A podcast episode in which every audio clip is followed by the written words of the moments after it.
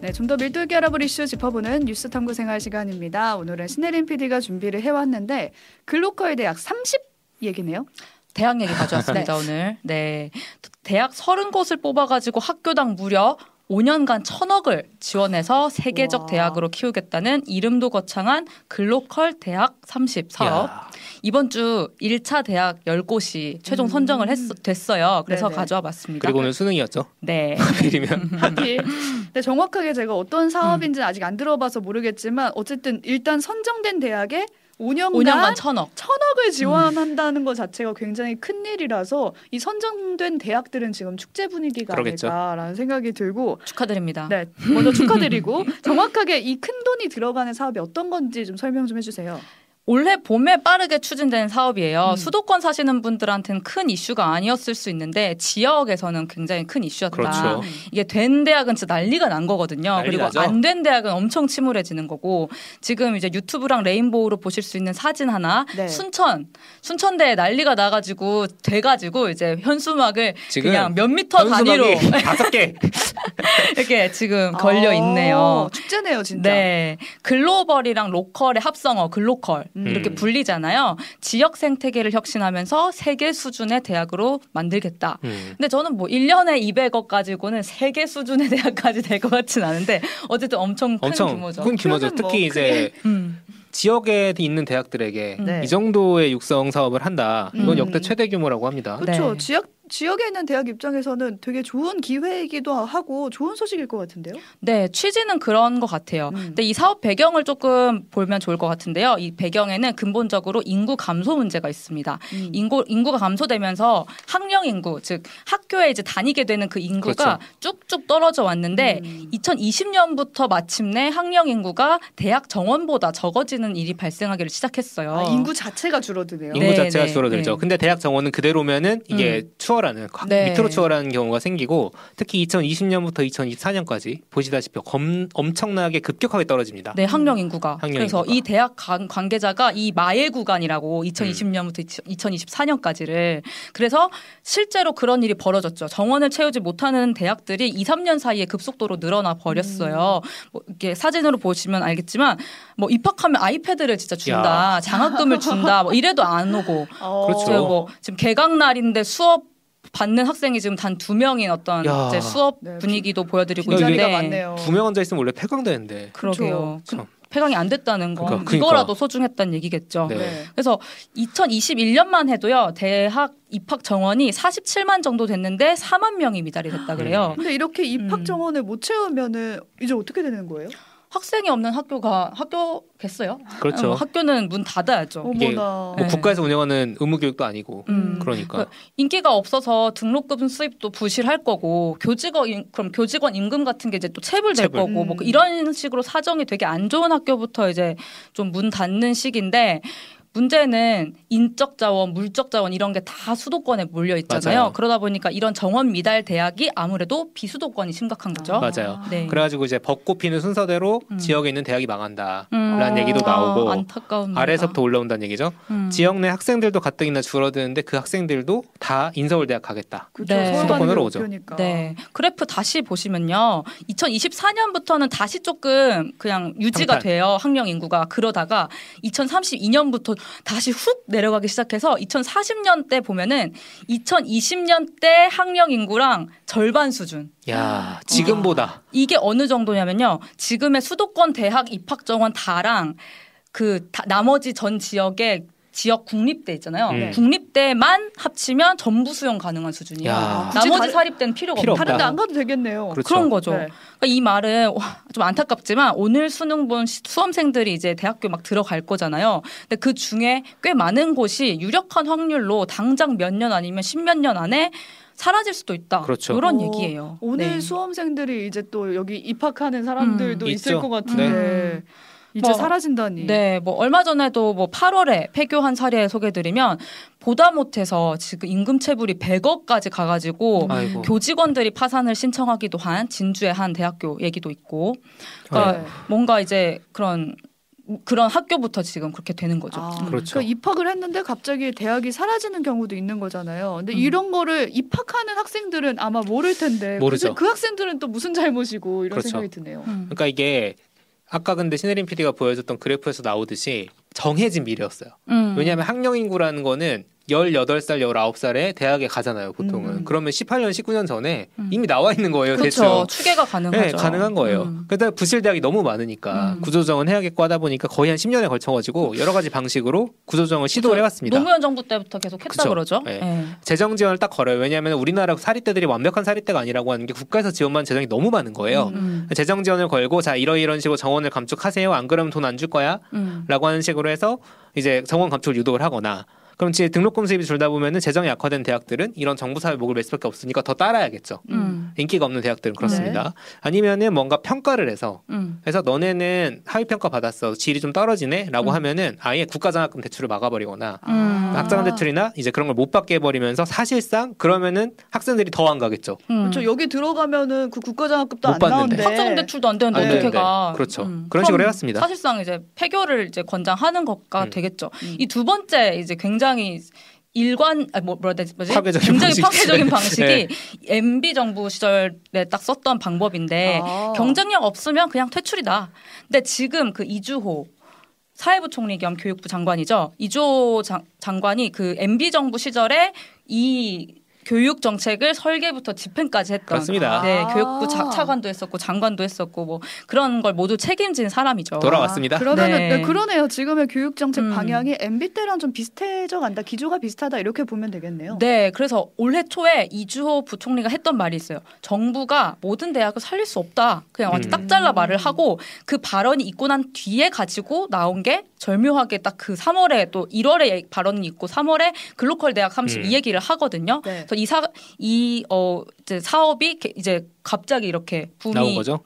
시작- 시작되기 시작했는데 뽑히기만 하면은 5년간 천억이지만 딱 음. 30곳인 거예요. 그렇죠. 그러니까 조건은 과감한 혁신이다. 100개가 넘는데 음. 아 나머지 어떡하나. 나머지 그럼 어떡하나. 나머지는 그렇죠. 선택과 집중을 완전히 빡시게 하겠다라는 음. 얘기고 그 혁신은 건 뭐냐 대규모 구조 개혁 및 정원 조정 그리고 대학 간 통합 그리고 음. 학문 융합 학과 통폐합 얘기를 하는 거겠죠 그런 걸 언급하기도 했고요 그래서 이 글로컬 대학 사업이라는 게 결국에는 또 다른 형태의 대학 구조 조정 사업이 아니냐라는 평가가 나오는 이유입니다. 음. 사실상 맞죠. 음, 음. 그두 대학을 통합을 하면은 그 공동 신청했을 때 천억보다 더 주기도 해요. 인센티브를 아. 더 주기도 하고. 통합해서 네, 신청하면 그런 식으로 좀 이제 음, 더 권장하기도 하는데 그렇죠. 지역 대학 입장에서는 이게 저는 오징어 게임인 것 같아요. 이거 그렇죠. 완전히 완전히 그렇죠. 그러니까 윤 정부 교육개혁 기조는 이 사업 외에는 거의 규제 그냥 다 풀어버린다 주의예요. 규제 음. 풀어줄 테니까 대신 알아서 사- 살아남든지 구조조정해서 없어지든지 하란 그렇죠. 얘기인 거죠. 그러니까 통합을 음. 해야지 경쟁력이 생기는 거니까 울며 겨자 먹기로 통합하겠다 살려달라 이런 대학도 나올 것 같고 맞아요. 그렇게 해서 이번에 살아남은 이 오징어 게임에서 살아남은 승자 대학은 음. 어딘가요? 30곳 중에 10곳이 먼저 뽑혔거든요. 강원대 강릉 원주대, 경상국립대, 부산대 부산교육대, 순천대, 안동대 경부동, 경북 독립 도립대, 도립대. 울산대, 전북대, 충북대 한국교통대, 포항공대, 한림대 이렇게 10곳인데 네. 지금 두 개 붙여서 말하는 데가 있죠. 네, 그게 이제 네 곳이에요. 네 음. 곳이 그 여덟 곳의 이제 대학이 네 곳이 된다 해가지고 음. 최종 합격이 된 거고, 아 그러면 다음 합격 노리는 학교들은 아 이거 진짜로 통합을 해야 되는 거네. 그래야 그치. 합격을 하는 거네. 통합해야 되는구나. 고민이 많아졌을 겁니다. 네. 그러면 대학을 아뭐 합치면 되지 라고 생각하실 수 있습니다. 음. 그렇지만 이게 정말 만만치 않은 일이다. 어. 제가 이 과정을 보고 있으면 이거 세상에서 제일 어려운 일 같다. 아 진짜요? 김포랑 어. 서울 편입하는 것도 이렇게 힘든데 더 어려운 더 일. 어려울 어려울 수수 있어요. 더 어려울 수 음, 있어요. 뭐가 그렇게 문제인가요? 생각을 해볼게요. 일단 B라는 대학이 있다고 칩시다. 그게 직어국이에요. 우리가 서울 그쵸. 말하는. 근데 이제 A라는 교대가 있습니다. 같은 지역에. 그리고 C라는 직어국은 아닌데 또 다른 이제 조금 더 작은 규모의 국립대가 있다고 음. 이렇게 세 개가 있다고 칠게요. A, B랑 통합을 할 수도 있고요. B, C가 통합을 할 수도 있어요. 음. 근데 둘 다 불협화음이 너무 음. 쩌는 겁니다. 그러니까 A, B 먼저 생각을 해보면 교대랑 직어구 음, 교대는 학령 인구 감소로 일단 가장 직격탄을 맞는 대학교예요. 지금 네. 이미 그러고 있다고 하죠. 네, 교사가 줄어드니까. 네, 그래서 A, B 학교는 야 우리 합쳐서 들어보자, 으쌰으쌰 음. 해보자 할 수 있잖아요. 근데 A가 아무래도 좀 사이즈가 작잖아요. 그래서 B의 초등교육과로 흡수되는 방식이 조금 자연스러워 보일 수 있는데 그럼 A 교대 학생들은 음. 말도 안 된다. 결사반대. 이게 이제 뭐 예시가 이번에 부산대랑 부산교대. 부산교대. 그렇죠. 부산교대는 학생들이 내용도 몰랐는데 어떻게 갑자기 통합을 하냐. 가뜩이나 오. 채용 규모 줄어드는데 이거 복수 전공할 수 있는 거 아니야? 맞아요. 경쟁자 많아지는 거 아니야? 이런 식으로. 그리고 또 아. 교대는 사실 좀 입결이 높잖아요. 수능 점수 높죠. 네, 그래서 또 이제 반대하는 걸 또 있을 수 있고요. 근데 이제 부산교대 학생들이 막 동맹 휴업도 하고 막 그랬는데 결국에는 초등교육 복전하지 못하도록 막 요구를 한다거나 하면서 임시 봉합 상태예요. 음. 그래서 이번에 최종 선전 최종 선정에 들었어요. 아, 그러니까 이게 입시를 음. 오래전에 했던 분들은 들으시면서 이게 무슨 얘기야 할 수 있는데 어쨌든 대학마다 성적이 다르잖아요. 그렇죠. 입학하는. 음. 그러니까 배치표라는 게 있죠. 그러니까 이제 서로 학생들 간의 싸움으로 지금 번지는 이게 통합하게 되면 내가 여기 들어가도 돼? 이 사람 이 학생을 우리가 받아도 돼? 막 이러면서 그렇죠. 싸움이 벌어지는 거예요. 그렇죠. 똑같이. 근데 B 학교가 또 C 학교가 있잖아요. B랑 그렇죠. C랑 통합한다고 하면은 B가 입결이 높거든요. 그래서 B가 또 통합을 맞득잖아요. 이제 똑같이 부산대가 예전에 밀양대랑 합쳐진 이제 이력이 있어요. 근데 음. 그때도 대학 구조 개혁을 못 버텨가지고 밀양대가 우리 통합하지 않을래 이렇게 음. 했던 건데 부산대 학생들은 밀양 캠퍼스 학생 도- 졸업장한테 부산대 이제 로고 박혀져 있으면 안 된다. 그렇죠. 뭐 이런 식으로 엄청 난리를 한동안 이게 지금도 뭐 진행 중일 거고. 지금도 진행 중이고 네. 이게 수도권에 있는 대학들도 지역에는 캠퍼스 이름 들어가냐 마냐 가지고 그렇게 싸우는데 그러니까요. 계속 갈등이 생기죠. 아 쉽지 않네요. 이게 또 교수 교직원 문제도 맞아요. 벌어질 것 같아요. 네, 또 일자리 문제기도 하니까. 네. 근데 뭐 이런저런 걸 다 떠나서 지원 예산이 너무 크고 이게 안 받으면 안 될 것 같으니까 큰일 일단 통합하고 보자. 지원해보자 아. 하는 거죠. 동아줄 내려온 거예요. 네. 근데 이러다가 이렇게 지금 갈등이 번지고 있잖아요. 학생들까지. 이렇게 갈등만 빚고 결국에 통합이 안 되면 어떻게 그러니까 되는 거예요? 통합한 다음에 돈을 주는 게 아니라 통합을 전제로 돈을 줘요. 맞아요. 그러면 교육부는 지원금을 일단 회수를 하겠다. 이런 방침이기는 아, 해요. 네. 아. 회수한다. 네, 네. 그 사활을 걸고 하면 통합을 음. 추진하지 않을까 싶긴 한데 음. 자 그러면은 이제 네 군데가 그렇다는 거고 네. 통합을 안 해도 합격한 학교들은 그러면 어떤 기준에 맞춰가지고 선정이 된 건가요? 지역 산업이랑 절묘하게 잘 연결을 했다. 음, 지역. 예를 들어서 한림대, 춘천에 있는 한림대는 천억을 의료 바이오 연구에 몰빵하겠다. 음. 뭐 이런 아. 얘기를 했고 경상 국립대는 경남이 그 뭐 사천에 카이도 있고 아, 우주 항공 항공우주. 뭐 방위 산업 이런 게 많잖아요. 그래서 여기 몰빵하겠다. 뭐 이런 식으로. 음. 그래서 이제 제각각의 지역 산업에 연계된 무기들을 들고 나온 거고. 보고서 잘 썼네. 네. 네, 그러네요. 네, 그래서 대학 유형별로 또 보면은 전남대가 직어국인데도 탈락을 했어요. 네. 그리고 국공립대가 일곱 개, 사립대가 음. 세, 세 곳 이렇게 음. 돼요. 음, 음. 아, 그래서 사립대들은 통합하겠다 해도 그냥 막 세 개 막 묶어가지고 통합하겠다 해도 그냥 막 일찌감치 음, 예비? 선정부터 탈락해버리고. 아, 왜, 음. 왜 이렇게 되는 거예요? 사립대는 뭔가 경쟁력이 없다는 아까 건가요? 그렇죠. 보고서 잘 썼다고 네. 한 거잖아요. 이제 그런 경쟁력이 아, 뭐 딸렸을 떨어졌겠죠. 수도 있고 뭐 아. 네. 그리고 뭐 사학법인들 합치는 게 더 힘들 거예요. 음, 법인들이 맞아, 다르니까. 맞아요. 그게 네. 되게 어렵기도 하고. 또 윤석열 대통령이 지난 6월에 교육 수요자가 배우고 싶은 것을 배울 수 있도록 공급자인 대학이 유연하게 대응해야 한다면서 수요자 중심 대학 음. 구조 개혁을 주문한 바 있거든요. 이게 그 다시 달리 말하면 그냥 철저히 시장주의적으로 가겠다는 그런 음. 거죠. 그렇죠. 네. 그러니까 지역 대학들이랑 산업을 연계하는 게 특성화다라는 이름으로 포장을 하면 좋긴 한데 음. 사실 그게 대학 평가의 기준이어야 되느냐 그렇죠. 그게 네. 이제 의문이 남는 점이 있죠. 그렇죠. 대학이 대학인데 그래도. 그렇죠. 그러니까 그 와중에 의대는 증원한다고 하잖아요. 증원해야죠. 네, 그, 그나마 그건 일관적인 네. 일관성이 있는 것 같다. 그러면은 이제 수요자가 원하는 그렇죠. 의대 아니면 뭐 컴공 뭐 이런 아. 것만 그럼 남기면 될까? 어, 인기 없는 건 다 사라지는 거 아니에요? 우리 지금? 거기 출신이 아무도 없습니다. 아무도 여기 없죠. 지금